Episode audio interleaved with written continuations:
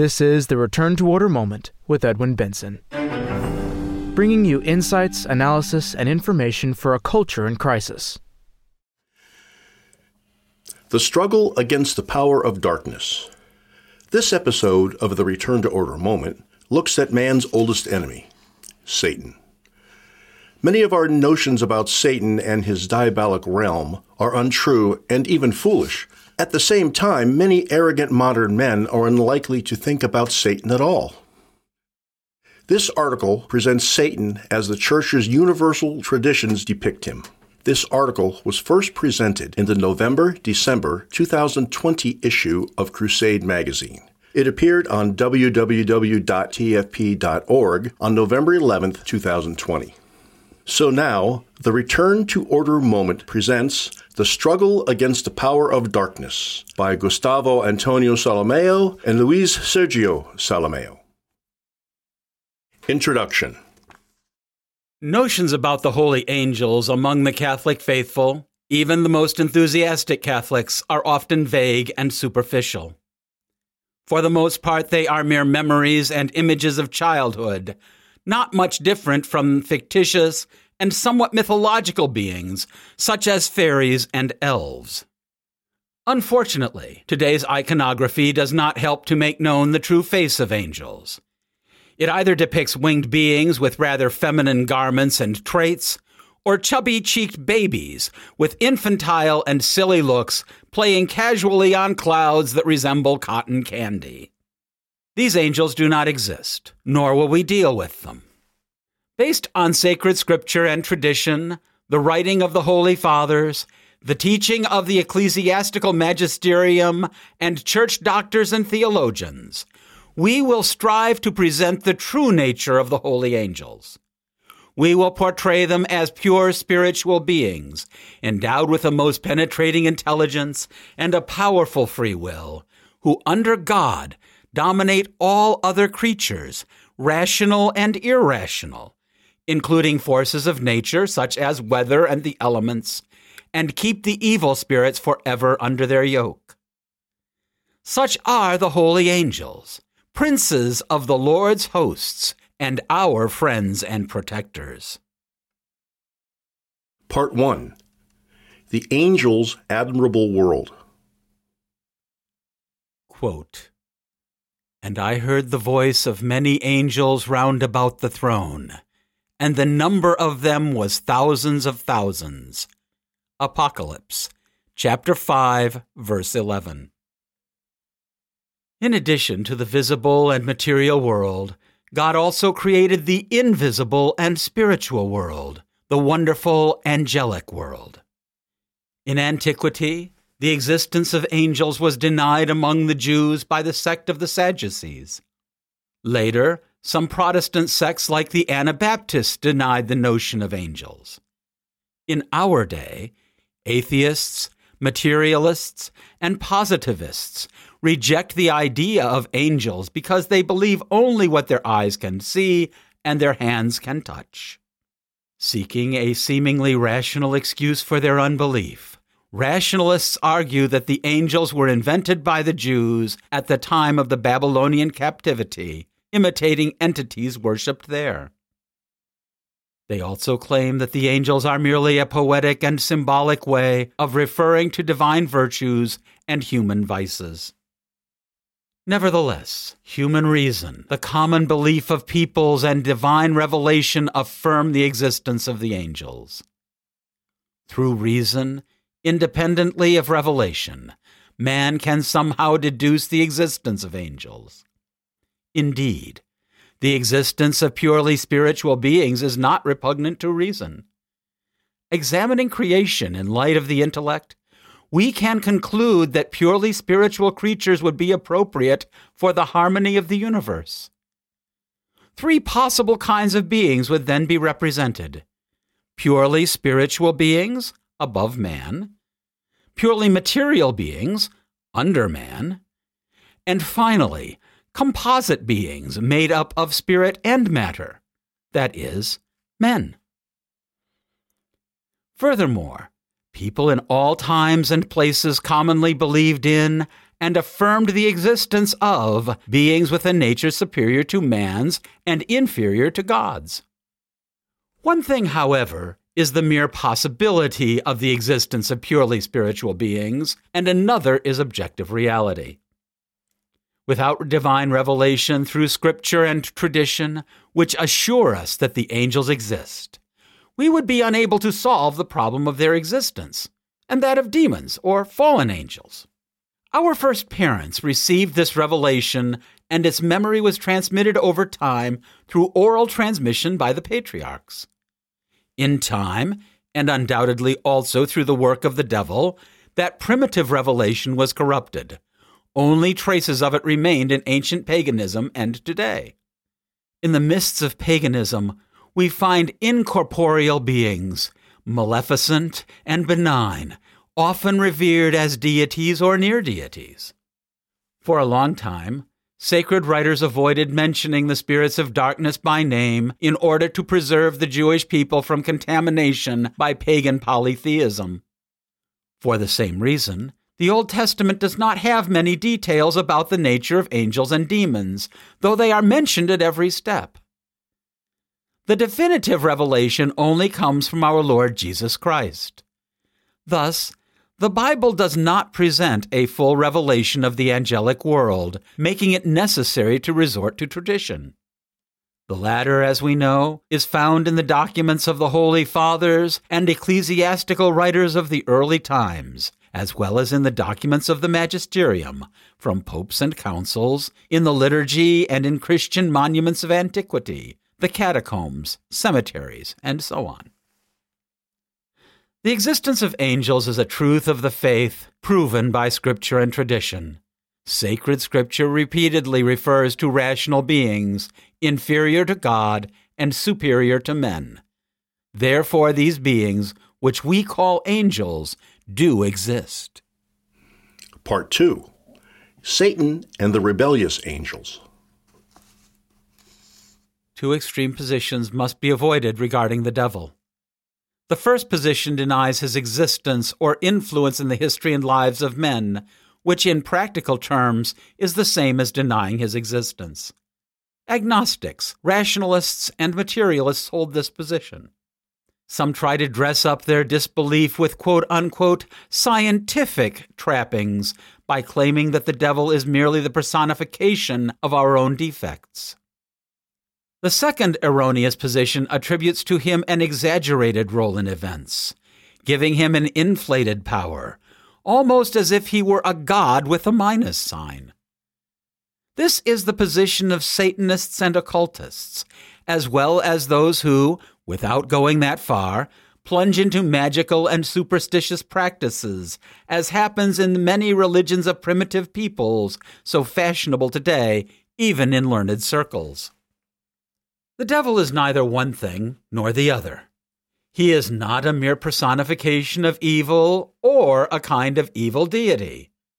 He is a fallen angel who retains the powers and limitations of angelic nature, but can use them only insofar as God permits.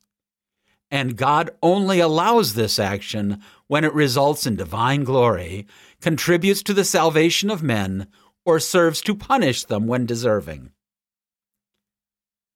The balanced position taught by Catholic doctrine sees the devil as he is, according to the data of Revelation, the teaching of the popes and councils, and the doctrine developed by the doctors of the Church. This is the doctrine we will now expound. Based in Holy Scriptures and other sources, we will highlight some aspects of the psychology of Satan and his evil angels. Part 3 The Devil's Psychology. Quote, he was a murderer from the beginning, and he stood not in the truth. He is a liar and the father thereof. John chapter 8, verse 44. Based in the Holy Scriptures and other sources, we will highlight some aspects of the psychology of Satan and his evil angels. While different among themselves, the devils are similar in their fallen nature and in their desire to do evil. Thus, what is said about Satan, their leader, can be said of the other demons as well. Aspect number one Satan has a perverted will. Being angels, and thus pure spirits, the devils do not have man's weaknesses. Hence, their revolt against God is permanent, immutable, and eternal. Their will, by turning away from the supreme good as its final object, became perverted and fixed in evil. Thus, in all their voluntary acts, the devil seeks only evil. And even when they do some good, for example, restoring someone to health, making him rich, or teaching him something, they do it just to draw an evil by leading him to eternal damnation, the only thing they crave for men. Aspect number two Satan is a murderer and a liar. The Divine Redeemer summarized the devil's psychology in a nutshell. Quote, he was a murderer from the beginning, and he stood not in the truth, because the truth is not in him. When he speaketh a lie, he speaketh of his own, for he is a liar, and the father thereof. John chapter 8 verse 44. The devil is a murderer and the father of lies, the liar par excellence, who hates the truth because it leads us to God. Quote, I am the way and the truth and the life. John chapter 14 verse 6. The devil hates the creator, and by separating himself from God, he broke away forever from truth and life, and through the lie, he metes out spiritual death. When he tempts man, he tries to drive him away from God by presenting a false picture of reality, hiding his true goals, and enmeshing his victim in deception, sophistry, and falsehood. Aspect number three Satan is astute, false, and deceiving. Monsignor Cristiani writes, quote, Satan is distinguished by his cunning. What does this word mean? A ruse is a deceitful trick. A being that acts with cunning has bad intentions. If he speaks, it is not to tell the truth, but to deceive, to lead to error and untruth. Satan is false. You cannot trust him. What he is missing above all is equity, fairness, and frankness. He is ambiguous, deliberately obscure, and dissimulated. Unquote. Aspect number four Satan exhibits a demented pride. The pride of Satan and his evil angels knows no bounds. Quote, what a demented pride Satan displays, Monsignor Cristiani comments, when he shows to Christ in spirit all the kingdoms of the earth, saying, All this I will give you if you fall to the ground and adore me. The ultimate satanic ambition is this to take God's worshippers from him and direct all worshiping to himself. In short, behold what Satan is about pride, craving to make himself God, astuteness, envy, and hatred of men, all of this ending up in lies, homicide, and deicide. Unquote. Aspect number five Satan is vulgar. Vulgarity is another aspect of the devil's cursed psychology. By hating God, he hates everything that is true, good, and beautiful. He hates composure, dignity, seriousness, and serenity.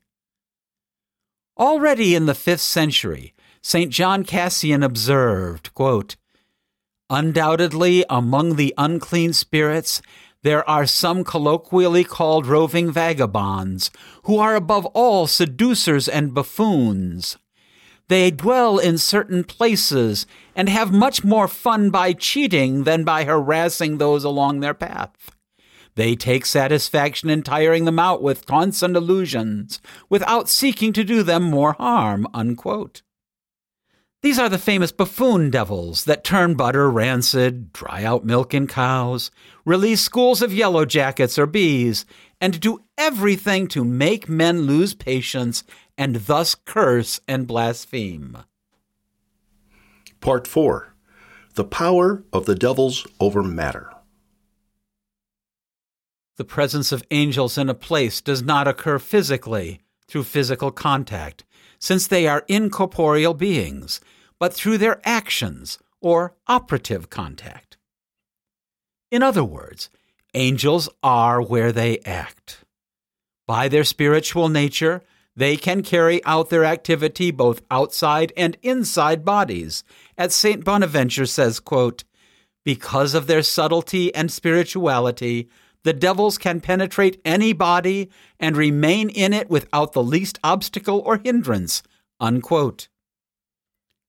When it comes to matter, the devils can produce only local or extrinsic movements in a direct and immediate fashion by moving something from one place to another without changing the nature or substance of that thing. However, as angels, the devils can act indirectly on material substances through local movements by changing an object's position, influencing its quantity, and other things. If God were to allow it, with their angelic nature, the devils could cause all kinds of physical disturbances. Cardinal Lepicier says that hardly any phenomenon in the world could not be carried out by angels. Therefore, that is true of demons as well. And indeed, the latter often do it by causing storms, cataclysms, fires, and other disasters, as well as phantasmagorical apparitions, hellish noises, and disturbances of all kinds. Part 5 the power of devils over man. As far as man is concerned, devils can act directly and immediately only on his material substance or on what necessarily depends on it. They can act on the functions of his vegetative life linked to matter, and on his sensible life, which depends on bodily organs. As for the specific tasks of intellectual life, devils can act only indirectly on it. That is, on a person's body and sensible life on which his soul depends to develop his spiritual activities. In other words, devils can act directly on the corporeal part of man, but only indirectly on his intelligence and will. According to St. Thomas, a man's intellect moves on its own inclination only when something enlightens it toward the knowledge of the truth. Thus, Demons do not want to lead to knowledge of the truth, but on the contrary, to cloud man's mind and lead him to sin. Hence, they are unable to move his intelligence directly. They try to influence it indirectly by acting on his imagination and sensibility. Demons cannot directly move man's will, which only man himself or God can do. Even when the evil one, by divine permission, takes over a person's body and clouds his mind, as happens in cases of possession, he cannot compel him to sin, as his will would not participate in the bad actions thus committed, which would only constitute material sins. In order to move man's will, the devils need to convince or somehow persuade him to commit a bad action, even if under the appearance of good. Part 6 The Devil's Persuasive Action.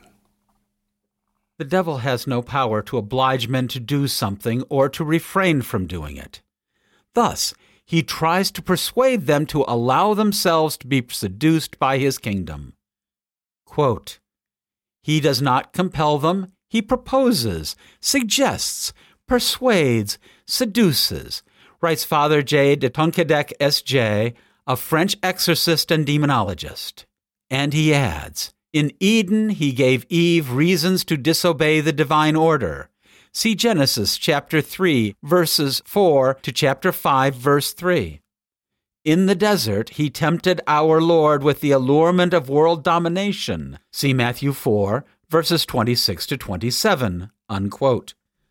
St. Thomas also refers to the devil's work of persuasion by explaining that man's will, internally, can be moved only through the action of God or man himself. Externally, it can be solicited by an object which nevertheless does not force a man to choose something he does not want. Father Candido Lamberis, OP, thus comments on this passage of the angelic doctor quote, What influence can the devil have on man's sins? The devil can peddle his object to one's senses and spark to one's reason internally or externally. He can change one's moods and produce dangerous images, thus exciting passions that can finally move the will and take over the understanding. Unquote. Commenting on another passage from St. Thomas, Father Jesus Valbuena, OP, explains that the angels can illuminate and enlighten human understanding is a fact attested to in many places in the Holy Scriptures. Evil angels are also able to produce, with their natural power, false illuminations in the minds of men. St. Paul admonishes us to be on the alert for Satan turns himself into an angel of light. See 2 Corinthians chapter 11 verse 14. St. Thomas asserts that angels can influence man's senses, internally or externally, for, by acting from inside and from outside, i.e., intrinsically and extrinsically. But as far as the human will and understanding are concerned, he can only influence and move them indirectly from the outside by proposing to these spiritual powers, in a manner adapted to them, their objects, which are the true and good, and by influencing them indirectly through the senses, passions, sensitive body changes, and so on, though they can never effectively or completely bend man's will if he is in a normal state. Unquote. When tempting Eve and our Lord, the devil made his case by taking bodily form, producing sounds, and orally articulating words. However, to persuade man to sin, the devil usually carries out a combined action on his sensibility, memory, and imagination. Part 7 Man Facing Temptation. Quote, as such, temptation is obviously not a sin, for the very Savior allowed himself to be tempted by the devil. Based on Matthew chapter 4 verses 1 to 11, Mark chapter 1 verses 12 to 13, and Luke chapter 4 verses 1 to 13. As we said, the devil cannot act directly on human intelligence or will, and thus seeks to influence them through indirect means in order to make us sin. Although able to resist the tempter, man often allows himself to be seduced. To tempt us, the devil can excite our imaginations to form lewd or disturbing images and representations, interfere in bodily movements that favor sinful thoughts or acts, intensify passions, or try to deceive us with sophistry, errors, and so on. However, Man is not guilty of the temptations he suffers, except when they are a consequence of imprudence which he has permitted or voluntarily sought, such as immoral looks, frequenting dangerous places, bad company, and so on. If imprudence was not the cause, he will be guilty only if he gives full and deliberate consent to the solicitations of temptation. However intense a temptation may be, if a man fights against it the whole time, he does not commit the least fault. On the contrary, he gains merits for his sanctification. As St. James the Apostle writes, quote, Blessed is the man that endureth temptation, for when he hath been proved, he shall receive a crown of life, which God has promised to them that love him. James chapter 1 verse 12. Part 8 the need for vigilance and prayer. We must always be alert to face temptation, as our Lord recommended at the time of his passion, quote, Watch ye, and pray that ye enter not into temptation. The spirit indeed is willing, but the flesh is weak. Matthew chapter 26 verse 41. St. Peter warns, "Be sober and watch, because your adversary the devil as a roaring lion goeth about seeking whom he may devour." 1 Peter chapter 5 verse 8. Watching, however, is not enough. We need to resist the devil. Quote, Resist the devil and he will fly from you, St. James assures us, chapter 4, verse 7. St. Peter commands, Resist ye against the devil strong in faith, 1 Peter chapter 5, verse 9. St. Paul exhorts, Put you on the armor of God, that you may be able to stand against the deceits of the devil. In all things, taking the shield of faith, wherewith you may be able to extinguish all the fiery darts of the most wicked one. And take unto you the helmet of salvation, and the sword of the Spirit, which is the Word of God. Ephesians chapter 6, verses 11 to 17. Part 9 God does not allow us to be tempted beyond our strength. However, we must always keep in mind this consoling truth. It is certain that God will not allow us to be tempted beyond our strength. This is the teaching of St. Paul, quote, Let no temptation take hold on you but such as is human. And God is faithful, who will not suffer you to be tempted above that which you are able, but will make also with temptation issue, that you may be able to bear it. 1 Corinthians chapter 10 verse 13.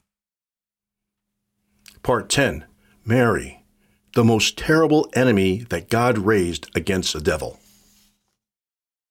In his celebrated treatise on true devotion to Mary, the great apostle of Marian devotion, St. Louis Marie Grignion de Montfort, summarizes in an admirable way Mary's unique role in the struggle against Satan. Quote, Mary must become as terrible as an army in battle array to the devil and his followers, especially in these later times.